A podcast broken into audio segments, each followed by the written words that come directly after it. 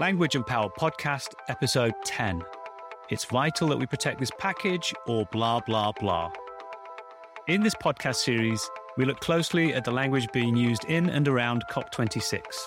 According to the official website, the COP26 summit will bring parties together to accelerate action towards the goals of the Paris Agreement and the UN Framework Convention on Climate Change. Language is crucial to understanding the climate crisis, to formulating solutions, and negotiating political and economic pitfalls. It's crucial to communicating science findings and recognizing the social, political, and economic conditions which have brought us to crisis point. Language is interaction that can accelerate action.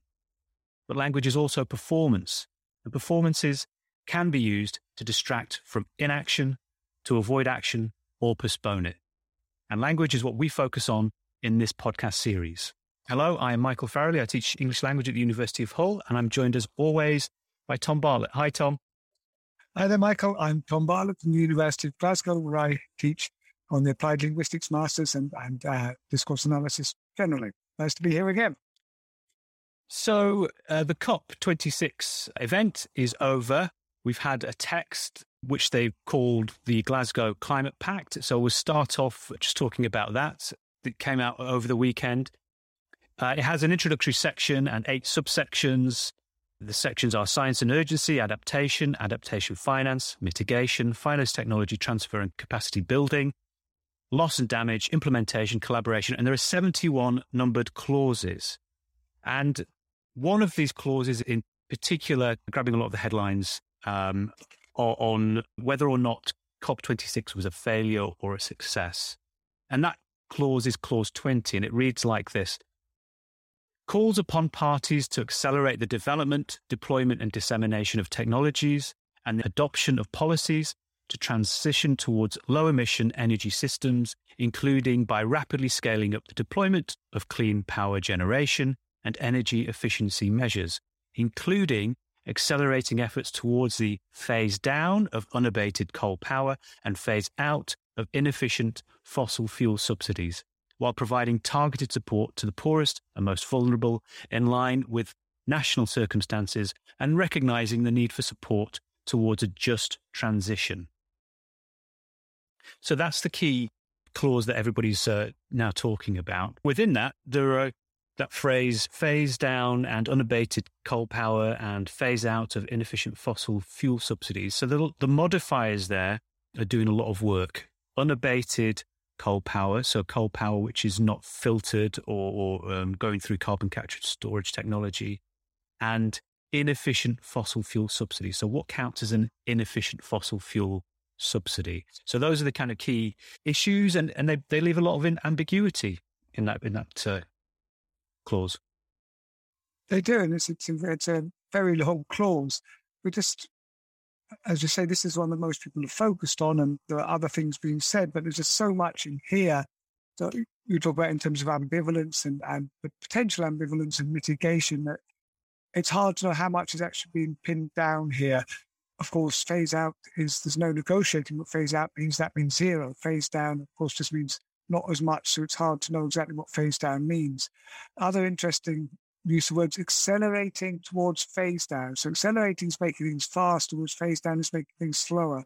So everything's made to look very positive, like a lot of action as well, which is interesting. Uh, accelerate the development, uh, adoption of policy. So scaling up of the deployment Paris. It's all made to look very pu- mm-hmm. purposeful mm. and positive. But in there, there's, there's other stuff going on. Yeah, they don't have to phase out fossil fuel subsidies or even fossil fuel, but only inefficient fossil fuel subsidies while providing targeted support, not just any old support, to the poorest and most vulnerable in line with national circumstances. Again, another caveat, and recognizing the need for support towards just transition. Uh, it's hard to tell if that's a caveat or something positive there.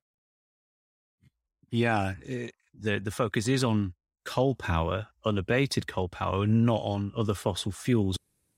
Yeah. And I, th- I, think we were saying, well, we were, obviously this one's been over the news all the time and people have been talking about it, but, and it's all pronouncements of this sort in the political language are phrased in this very tempered, mitigated language.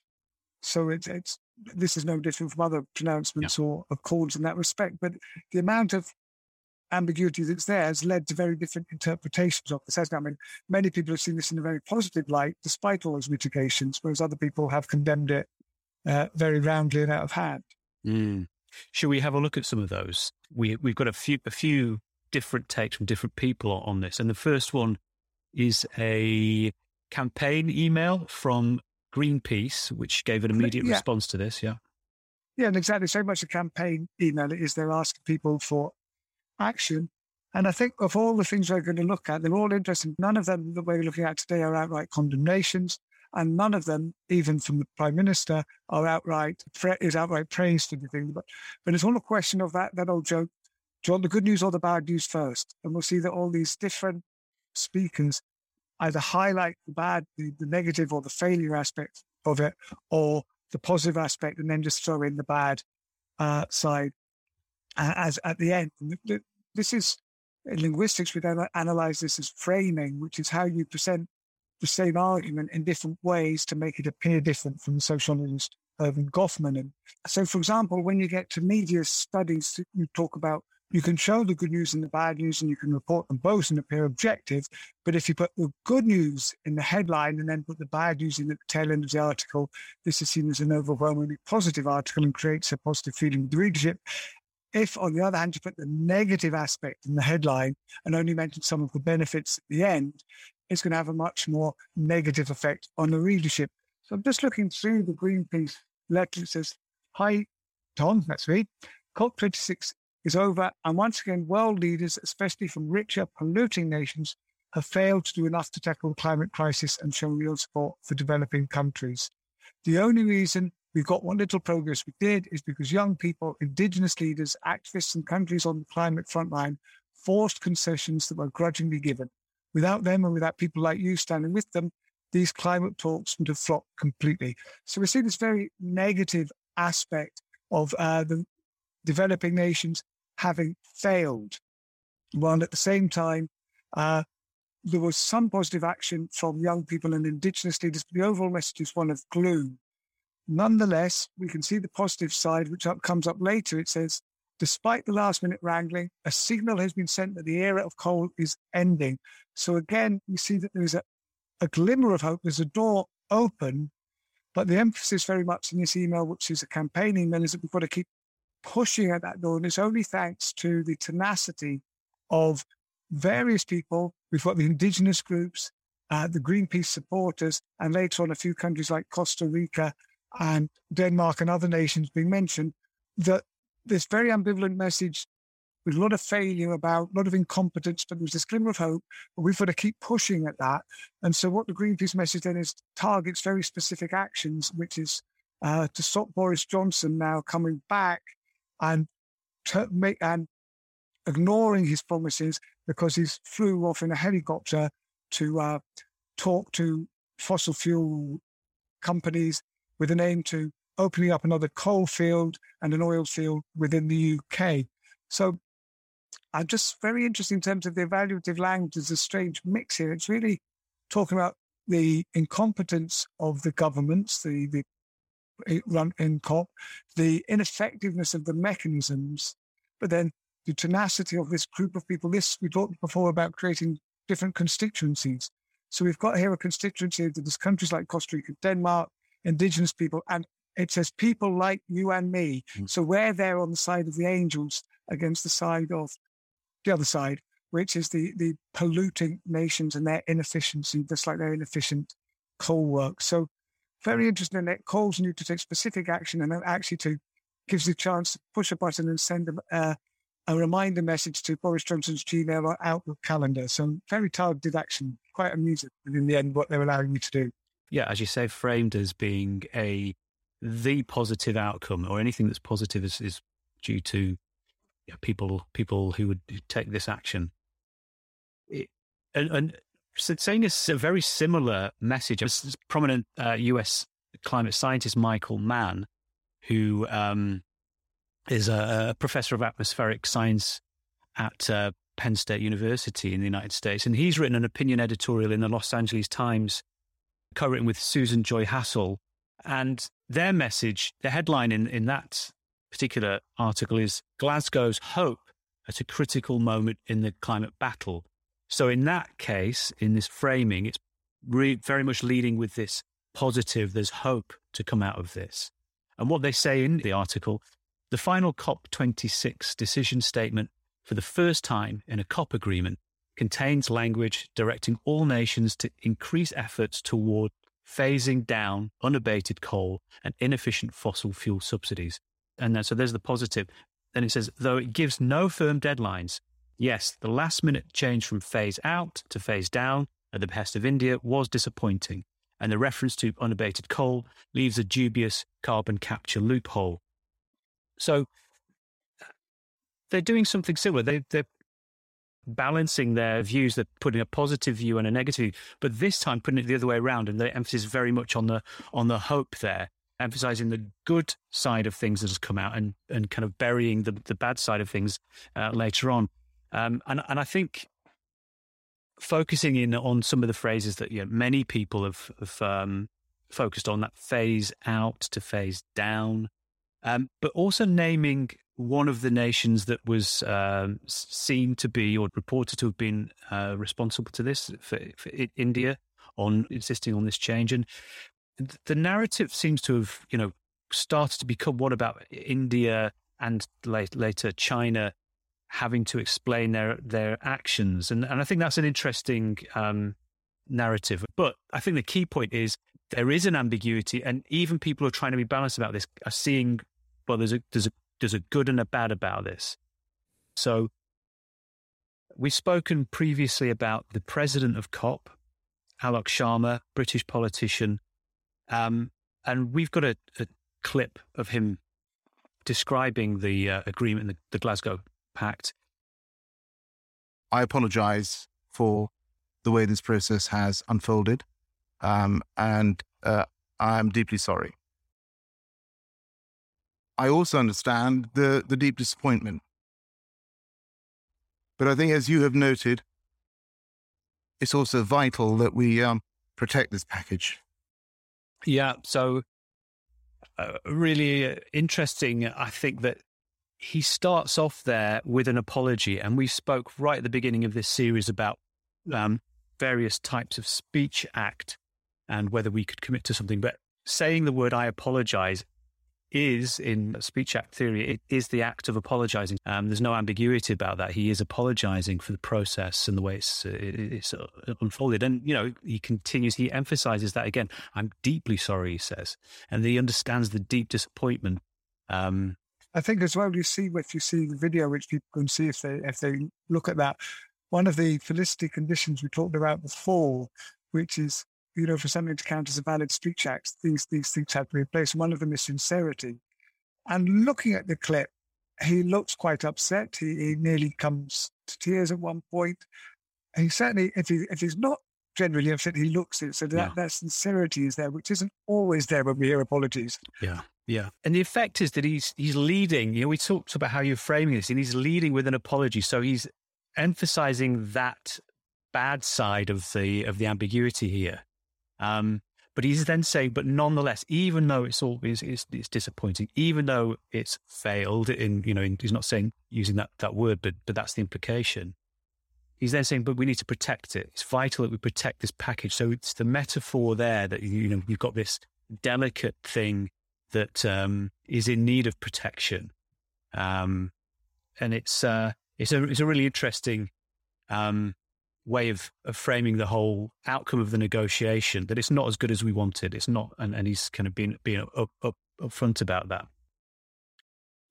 Yeah, definitely. But it's essentially calling a hard won game, isn't it? Even, even if it's not what we wanted, it was a hard won game and we must, it's not enough, but let's not break this mm. move trying in trying to get more. Yeah, yeah, uh, yeah. Really interesting, isn't yeah, it? Yeah, yeah. And from the, you know, from the the UK official and leader of the COP26 to start off with apologies. Quite, quite remarkable. Really is, yeah, yeah.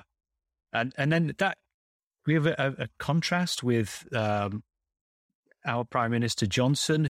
Yeah, so he just it's a game-changing agreement. Very positive language, because of course that was what he wanted from the outset. He wanted Glasgow to be recognised as a game changer, one of the big COP agreements. So he's announced it as such which sounds the death knell for coal power. Not quite the death knell, but more an appointment in the calendar for sometime in the future. Uh, he admits it was phased down rather than phased out, but he says it remains. He emphasized the fact that this was the first time plans for called convention, very good. But then he, he makes these points very interestingly. Uh, he says we can lobby, we can cajole, we can encourage, but we cannot force sovereign nations to do what they do not wish to do. For all our disagreements, the world is undeniably heading in the right direction. There's lots of happy words that we've seen elsewhere. But interestingly, he does say, while many of us were willing to go there, this extra to talk about phasing uh, out, etc., that wasn't true of everybody.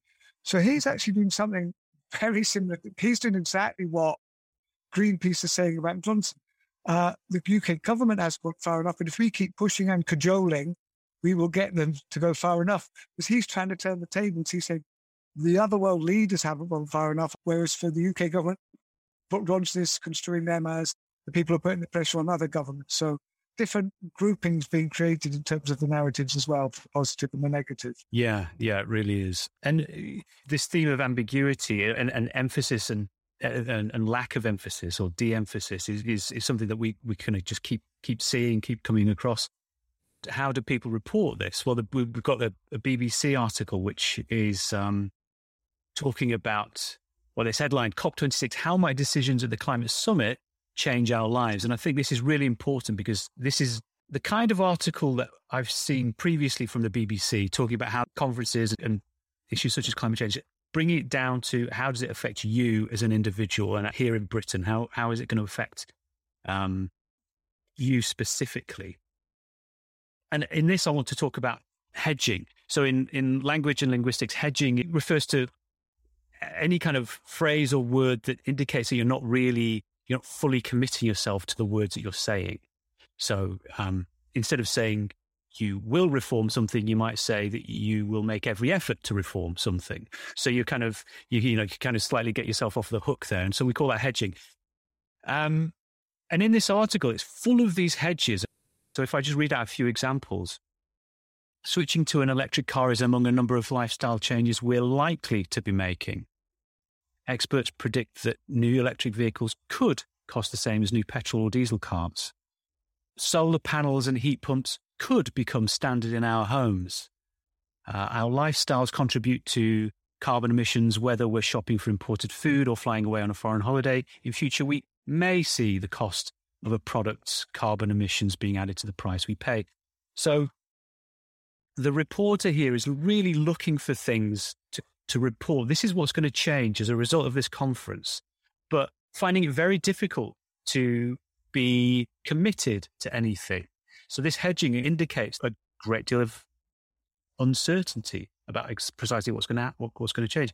And I think the interesting thing about this is that none of these things are different to how they were before the conference. We could you could have written this article before the conference, uh, and you know, with, with this degree of hedging, you could certainly have written before. None, before none the of the modality, none of the hedging has been updated from possible to likely, has it at all? That's right. That's right.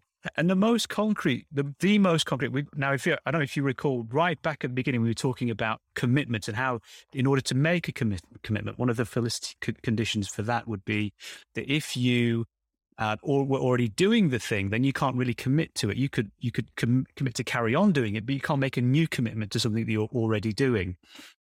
And the most concrete possible outcome reported in this article is that um, it is about switch to greener power. So it says more than 40 countries have signed up to phasing out coal. A Similar number have committed to ensuring that clean energy is the most reliable and affordable option for powering our homes and businesses. For countries like the UK, this will mean continuing the move towards renewable sources such as wind and solar energy and possibly more reliance on nuclear energy. So that continuing the move is something that's already happening in the UK particularly with respect to coal, as you pointed out, and which is the, the sticking point in that despite the fact that Johnson is thinking of opening a new coal field, we've got very little coal yeah. power left. So this emphasis on phasing down or phasing out coal is a very weak commitment from the UK, given that we don't really rely on coal or internally produce coal anyway. So yeah, eh, it's part of the problem, isn't it? That it's not a, it's not a sincere promise. Yeah, commitment. yeah, yeah, indeed. And we had been talking about bringing things down, as with this article, bringing it down to the individual reader's perspective. We've got a lot to think about in terms of bringing this whole COP process down to the uh, interests of individual countries. And that seems to be what the argument now post COP is going into.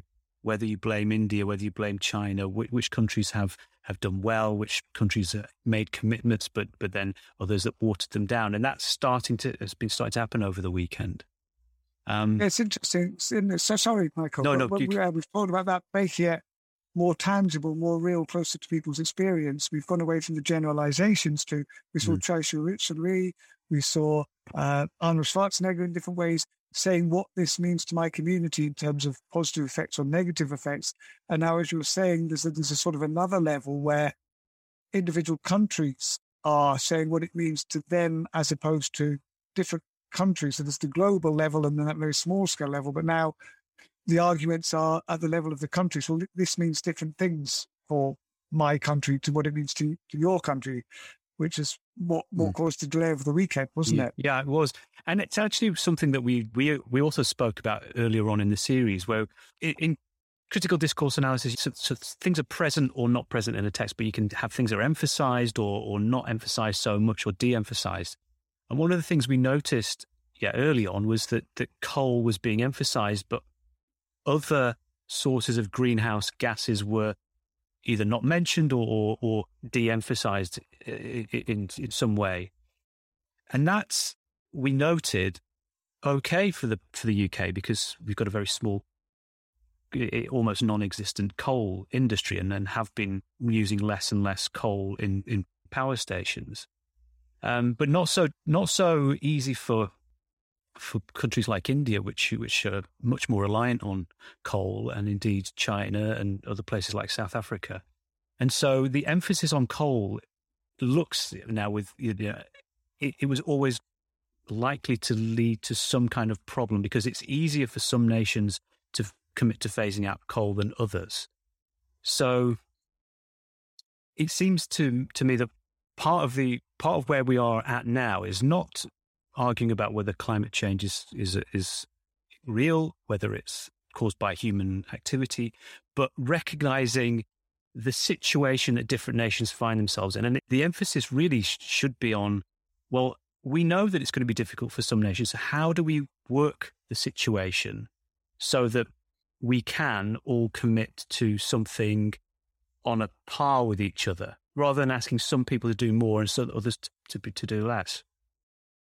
Yeah, but it was the difference between what is it, equity and equality, isn't it? Mm. Where equality, everyone does exactly the same thing, whereas equity, everyone does what's a, proportionate to what they need to get out of it, so they they achieve the same benefits. So uh, equality would be charging a millionaire ten pounds to go to the football, and someone on the dole ten pounds to the football. Equity would be giving it free to the people on the dole and charging the millionaires thousands of pounds for prawn sandwich munching season tickets. Yeah. Sorry, very local reference there. yeah. uh, but it's that difference. And yeah, to talk not just about the focus on coal, but this is going to sound a bit strange, but in a way, the focus being on, on the environment and sustainability of the environment. And that is, of course, the most important thing going on here. But people have to consider their local conditions, and individual countries will consider sustainability and development in broader terms, just the environment. And just by saying this is inappropriate or that the burden is on them, they have to explain their actions. We need to widen up the debate so we can talk about how sustainability and economic development is possible while reducing carbon output globally Mm. Yeah, it it just reminds me that in in some strands of argumentation theory, when you're argu- arguing for something, you recognize the problem, you recognize yeah. the goal, you recognize the means by which you yeah. meet that goal, but you also have to recognize the conditions or the circumstances which mm. might which which might counteract the the means that are available to you or the or the likely goals that are achievable. You know, what which goals are achievable or not. And it, seems that um, one of the things that's been missing from at least the, the most prominent discourses that we've seen, the, the prominent texts, is they haven't articulated those more complex conditions, that context within which you're asking people to change economic systems and the powering of economies. Um, and I'm sure they I'm sure they're doing lots and lots of that behind the scenes, but the headline grabbing part of this representation doesn't do this, and so there seems to be less um, less sophistication, less acknowledgement of the complexity, uh, and, and an easy um, blame laid on people when things fall down, or easier than it would have been, and and that's I think slightly that's, that's unfortunate. Um, it is, and maybe all that complexity is hidden in those little caveats, like one we saw in Article 20, where what to us looked like a throwaway lie was actually very possibly uh, in line with national circumstances and recognizing the need for support towards a just transition. Maybe that's the really mm. interesting language. What looks like a throwaway line might be yes. there a lot of work is to be done behind the scenes and is being done behind the scenes of that it's so complex it can't be included in the in these uh, summary statements or these agreements. So yeah. interesting. Which again, it's what what you mentioned a long time ago. What seems like a long time ago, but two weeks ago. Uh, backstage and front stage. So a lot of the stuff that we're being shown is just the front stage stuff, and we don't really know what's going on backstage. So it's quite hard to evaluate how much of a success this has or hasn't been, which mm-hmm. which I mm. suppose is why all the reports are, are you know yeah. mixed. Yeah, yeah, yeah, yeah, indeed. I do want to go back to you know how we how we start this podcast every week, um, and we we do uh, kind of talk about you know the, the, importance of language, and it really strikes me that that a lot of the people who are commentating on this, including the politicians involved, including the negotiators, including the scientists around this, do talk talk about language, and I guess we've we've tried to you know bring something to that um, uh, with this podcast. As we almost predicted, you, you, you can have action. We can accelerate action through through our use of language, and we can also hide it, postpone it. And there's been a bit of all of those things. I mean, perhaps we were hoping that, that it wouldn't be all of those, mm. but we can see all of those things: hiding in action, postponing action, taking a little bit of action um, through through what's going on in the language here. And yeah, it's been a really interesting uh, way of looking at this. I think. That's it's been great. Yeah. Yeah. Um, and with that, uh, we will come to our final uh, soundbite. But this time now we're going to have a soundbite of the fortnight. There's a new jingle for you, but of course this time just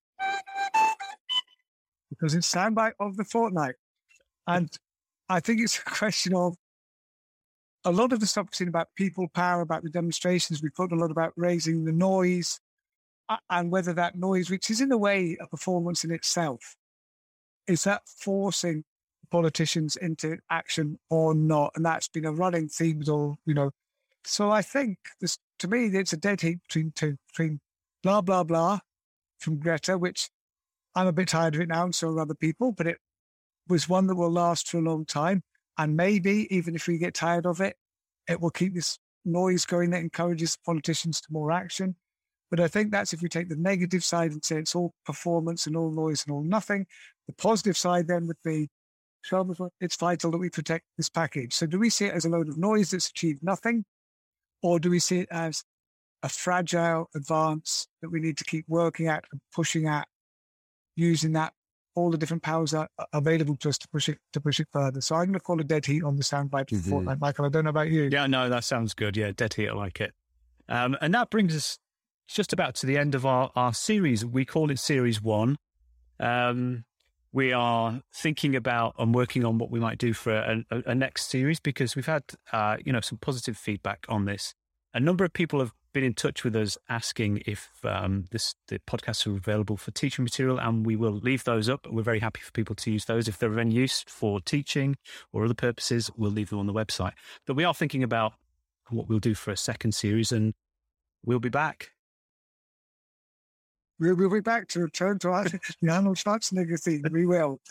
And just yeah. a little shout out for a conference that's in Glasgow next September called Communicating Sustainability, which is precisely that we're bringing together people to discuss what sustainability means to them without, you know, having a, a predefined idea of what it means. Is it does it mean social sustainability? Is it the sustainability of a small island? Is it economic or environmental sustainability?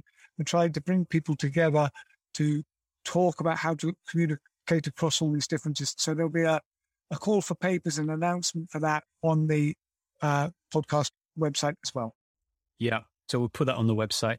And if people do want to keep in touch, we also have a button on the website for an email alert. So if you sign up for that, we will alert you to when the next series is is coming out, and also to the call for papers for that really interesting sounding conference. So um, there we are, the end of our first podcast series. Tom, see you next time. Bye.